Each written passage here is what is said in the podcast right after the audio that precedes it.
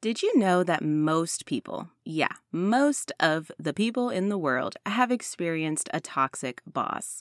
Look, friend, there is a reason why, if you go to my Instagram bio, it probably has a sentence that says, making you a better leader than your last boss. Because the reality is, the majority of us have experienced a not so inspiring boss in the past, right?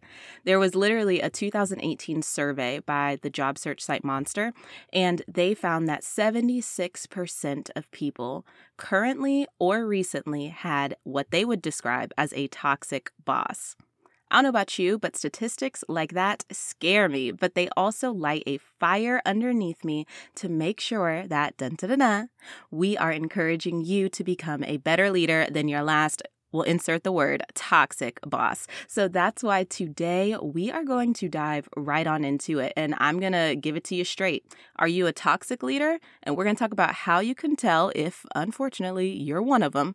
And we're going to give you four tips to avoid it once and for all. So go ahead, settle in, grab your beverage of choice, whatever it is, and let's go ahead and get started.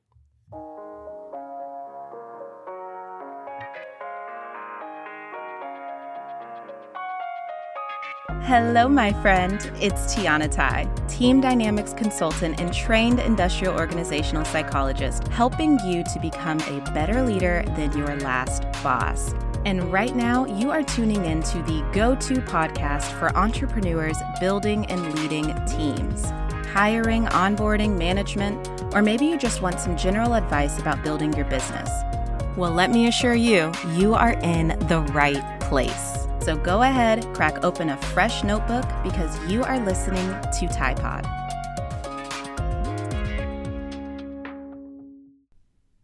I've got to take just a quick second to ask you for a serious bit of support. Tide Pod would not be possible without your reviews, your comments, and just all of the positive feedback that we've been receiving so far. So if you haven't already, please go on, hit subscribe to make sure you're not missing out on any of this good and free content, and also be sure to leave a review. You may think that I'm not looking at them, but I swear to you, my friend, I read every single review and it just makes my heart so happy. So if you haven't already done so, hit pause, leave a review, and then let's get back to the goodness. I kind of giggled when I landed on the title of today's episode because, let's keep it honest, a lot of us don't like to be called out in that way. But I wanted to just unpack the subject of toxic leadership right here and right now. And let me keep it real. If seeing the title made you click this episode, you may not be a toxic leader because at least you care. But let's go ahead and define exactly what it means to be a toxic leader. And then we will dive into some of those hot tips to help you avoid it and not only avoid being a toxic leader, but really step into what it means to be a transformational leader, one that inspires your team, engages your team, motivates your team, all of the great things, okay? So let's talk about it. Toxic leadership, my friend, is a combination of self centered attitudes, motivations, behaviors that can have really, really detrimental effects on your business, your business's mission, and very important to me, your team members typically there is a lack of concern for others, um, a semblance of being self centered, a tendency to bully team members, whether super direct and obvious or kind of indirect in a passive aggressive manner, right? So, a couple examples include leaders who belittle their team, talk over their team, never ask for their team's opinion, believe they're always right, um, lean into their own perfectionism to the detriment of allowing their team to have some authority in the areas that they're supposed to have authority in, right? Um, ignoring the team's ideas or super important, their concerns around things that don't really look like they're copacetic uh, purposefully holding team members back from taking responsibility, taking accountability for certain things, just so that they can maintain control. Those are all really, really real and relevant examples of what toxic leadership can look like. But the funny thing is, and that's why I, I started this with the question Are you a toxic leader? Because toxic leaders do not have to just seem like these evil, you know, maleficent characters. Oftentimes, they're very likable and charismatic and intelligent, and it can make it difficult to spot them out, but it's incredibly important that we do. And that's why I just listed a couple of examples of how it shows up in real time. Because over time, toxic leadership absolutely ruins team morale and potential. All right. So, we talked about it, we defined it. I hope it didn't sound like you, but maybe it did, and that's okay because there is an opportunity for growth. So, let's get into the nitty gritty of some things you can do to avoid those tendencies. All right, let's go. Number one, this is a good one develop emotional intelligence. Okay. Have you ever heard of emotional intelligence? I love. Oh my God, there's a really, really good book. You should totally, I should um, link it in the notes for you. Uh, but Harvard Business School has demonstrated that emotional intelligence counts literally, stay with me now, literally twice as much as your IQ in determining who will be successful. Y'all, emotional intelligence is so, so, so critical. And if I'm keeping it real with you, it's not just critical for your role as a leader and manager in your business, it's critical for life. It's like life skills. We should really be taught about this stuff in I'm gonna go ahead and say uh, elementary school, but yeah, it show it counts twice as much as your IQ to determine your success. So, I always say if you have not yet done so, grab some books on emotional intelligence, take an emotional intelligence assessment uh, to see which areas you are great in naturally, where which areas you could sharpen your emotional intelligence toolkit. Um, also, if you look, I'm talking about you right now, but we can also talk about if you are going to hire anybody who manages anybody else within your company. If you do that, I also want you to evaluate them as a candidate on their own emotional intelligence, right? And take a look at their values, their integrity, their compassion, motivation, etc., etc. There is a super good free uh, assessment that I would definitely recommend. Harvard recommends it. It's been vetted, you know what I'm saying? So if you go to the Institute of Health and Human Potentials website, they have a free emotional intelligence assessment. It's going to help you spot any red flags and really develop a complete picture of who your candidate is if you're hiring someone who's going to be a leader, or who you are if you really want to dig in a bit deeper and assess yourself. Alrighty, let's dive into tip number two for avoiding being a toxic leader. This one is probably my favorite, and it's pretty simple. It is asking for feedback, my friend. I swear to goodness. So, what you want to do is create an anonymous feedback form and allow your team members to provide direct, open, honest feedback about their experience working within your team and under your specific leadership or the leadership of, you know, if you have an online business manager, HR leader, whomever we're talking about in your business. We want your team members to actually provide feedback, okay? Now, I know the reality for a lot of small teams is that it is very, very tricky to keep things anonymous even if you make the form anonymous, uh, you do a Typeform that doesn't collect any data or a Google form, it can be really, really hard to not be able to directly tell who said what because of different things like sentence structure, not to mention if they have to like put in their email address, which is an anonym anonymity no, no, I said the word right. Okay, we're good. Uh, so, my trick, it's not really a trick, but it is something definitely to consider, is to have an objective party involved who can deliver the feedback to you, right? So, if you collected feedback via a Google form, they should collate all of that information, try to remove anything that makes it identifiable and then provide it back to you, right? That way you're not the one interpreting all of the raw information, which makes it a lot easier to tell who said what. Alrighty? Now, let's, you know, we, we build teams out here. So I'm going to give you a hiring example as well. So if you are hiring a leader, a manager role in your company, you also want to do the same thing and get some feedback around how they show up as a leader One of my favorite, favorite little tricks to do is have your existing team members interview your top candidates and take in their honest opinions and feedback, right?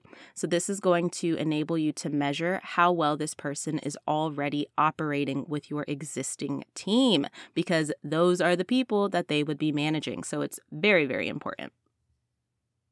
Okay, so we covered my favorite, the feedback. Let's talk about number three proactively developing leadership skills.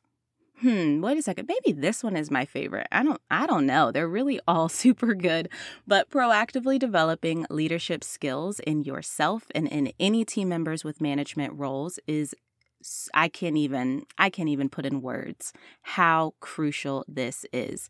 Y'all know the deal. With most things in business, many of us wait to get development, get training, get support, get a coach until the quote unquote ish hits the fan, right? Like we wait until there's an issue. And that is a really, really big mistake. We want to be proactive as leaders, right? We want to be incredibly intentional whenever we can. So it's really, really valuable for you to proactively start to develop those leadership skills. So set yourself or the leaders in your company up for success by providing early leadership training. Uh, you know, some team leaders turn toxic because they're intimidated by somebody, they're really stressed out and really busy, or they just have a lack of management experience. So you really want to engage them in training. Um, training activities that promote, you know, the positive things, a praise and reward environment, how to develop trust, how to uh, effectively communicate, how to have difficult conversations, right? You want them to be trained in all of those things by an expert, by someone who understands team dynamics, who really gets it, who gets the big picture, but also has some context for your organization. This is really going to help you or your team team leaders uh, understand the difference between appropriate behavior and harassment and the right way to go about certain conversations, just based on your unique. Um, your unique experiences as a team. Everybody's a bit different, so it is really, really helpful to have someone step in and provide trainings like this who is willing to get to know your company and your unique situations. Okay, so let's move on to tip number four. We are almost at the end, my friend. And I'm laughing because. because tip number four is to rinse and repeat tip number two. I told y'all that one was my fave. Okay, look, here's the thing the need for feedback never, ever, ever stops, okay? Monitoring leadership performance ongoing at regular intervals forever will magnify any issues that you are having with your own leadership or with a team leader's leadership, right? So, I really, really encourage you to create quarterly or yearly anonymous leadership review opportunities for your team members. You want to consistently give them an opportunity to voice any issues they may have and to reaffirm and provide positive feedback on the things that you are doing well that they really, really appreciate. Okay. This is going to help you so much. Like, First of all, let's amplify the positivity. If you know that when, you know, an example from my team, when we did that murder mystery party, there was a lot going on in the country. It was a really tense time. And my team member said, you know what? I really appreciated being able to take 10 steps back and just kind of hang out as a team, not really talk about anything serious, not talk about work, not do any of that stuff, and just disengage from all that and have a good time as human beings, right? So, them providing me that feedback was like, oh, yeah, we're doing more of this this coming year, okay? So that's the positive. Obviously, on the negative, if you get this feedback, if there's an ongoing toxic situation, if there's ongoing behaviors that multiple people are flagging, you will be more likely to pinpoint it during the review process. Um, and it's going to be made explicitly clear. It'll be documented, all of the things. So if it's, you know, feedback about you, own it, take the steps, get the support, fix it. You got this. And if it's feedback about a another leader or manager within your organization, having that feedback documented is actually really going to help because guess what? Now it's your responsibility to go and provide it back to that management role within your company and work on their own developmental plan, just like you would do for yourself, right? But it's really, really great just from like more of that HR perspective to have it documented and ready to go so that it can, um, you know, really support the conversation and keep things copacetic. So, in a nutshell, I just want to encourage you to remember, my friend, the tone is set at the top, and we do not want that tone to be one of toxicity, okay? There is no one, you know, definition or situation. I gave you a ton of examples today, but there is no cohesive way to fully paint the picture of what toxic leadership looks like.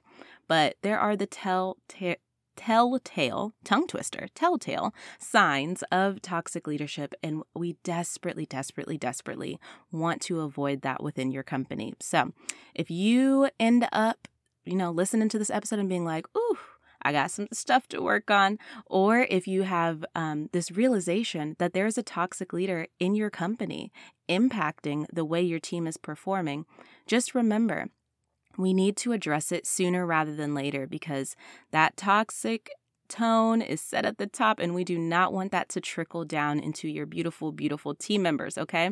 So the key is to hopefully avoid it before it ever becomes a problem but if it is a problem get some support, my friend.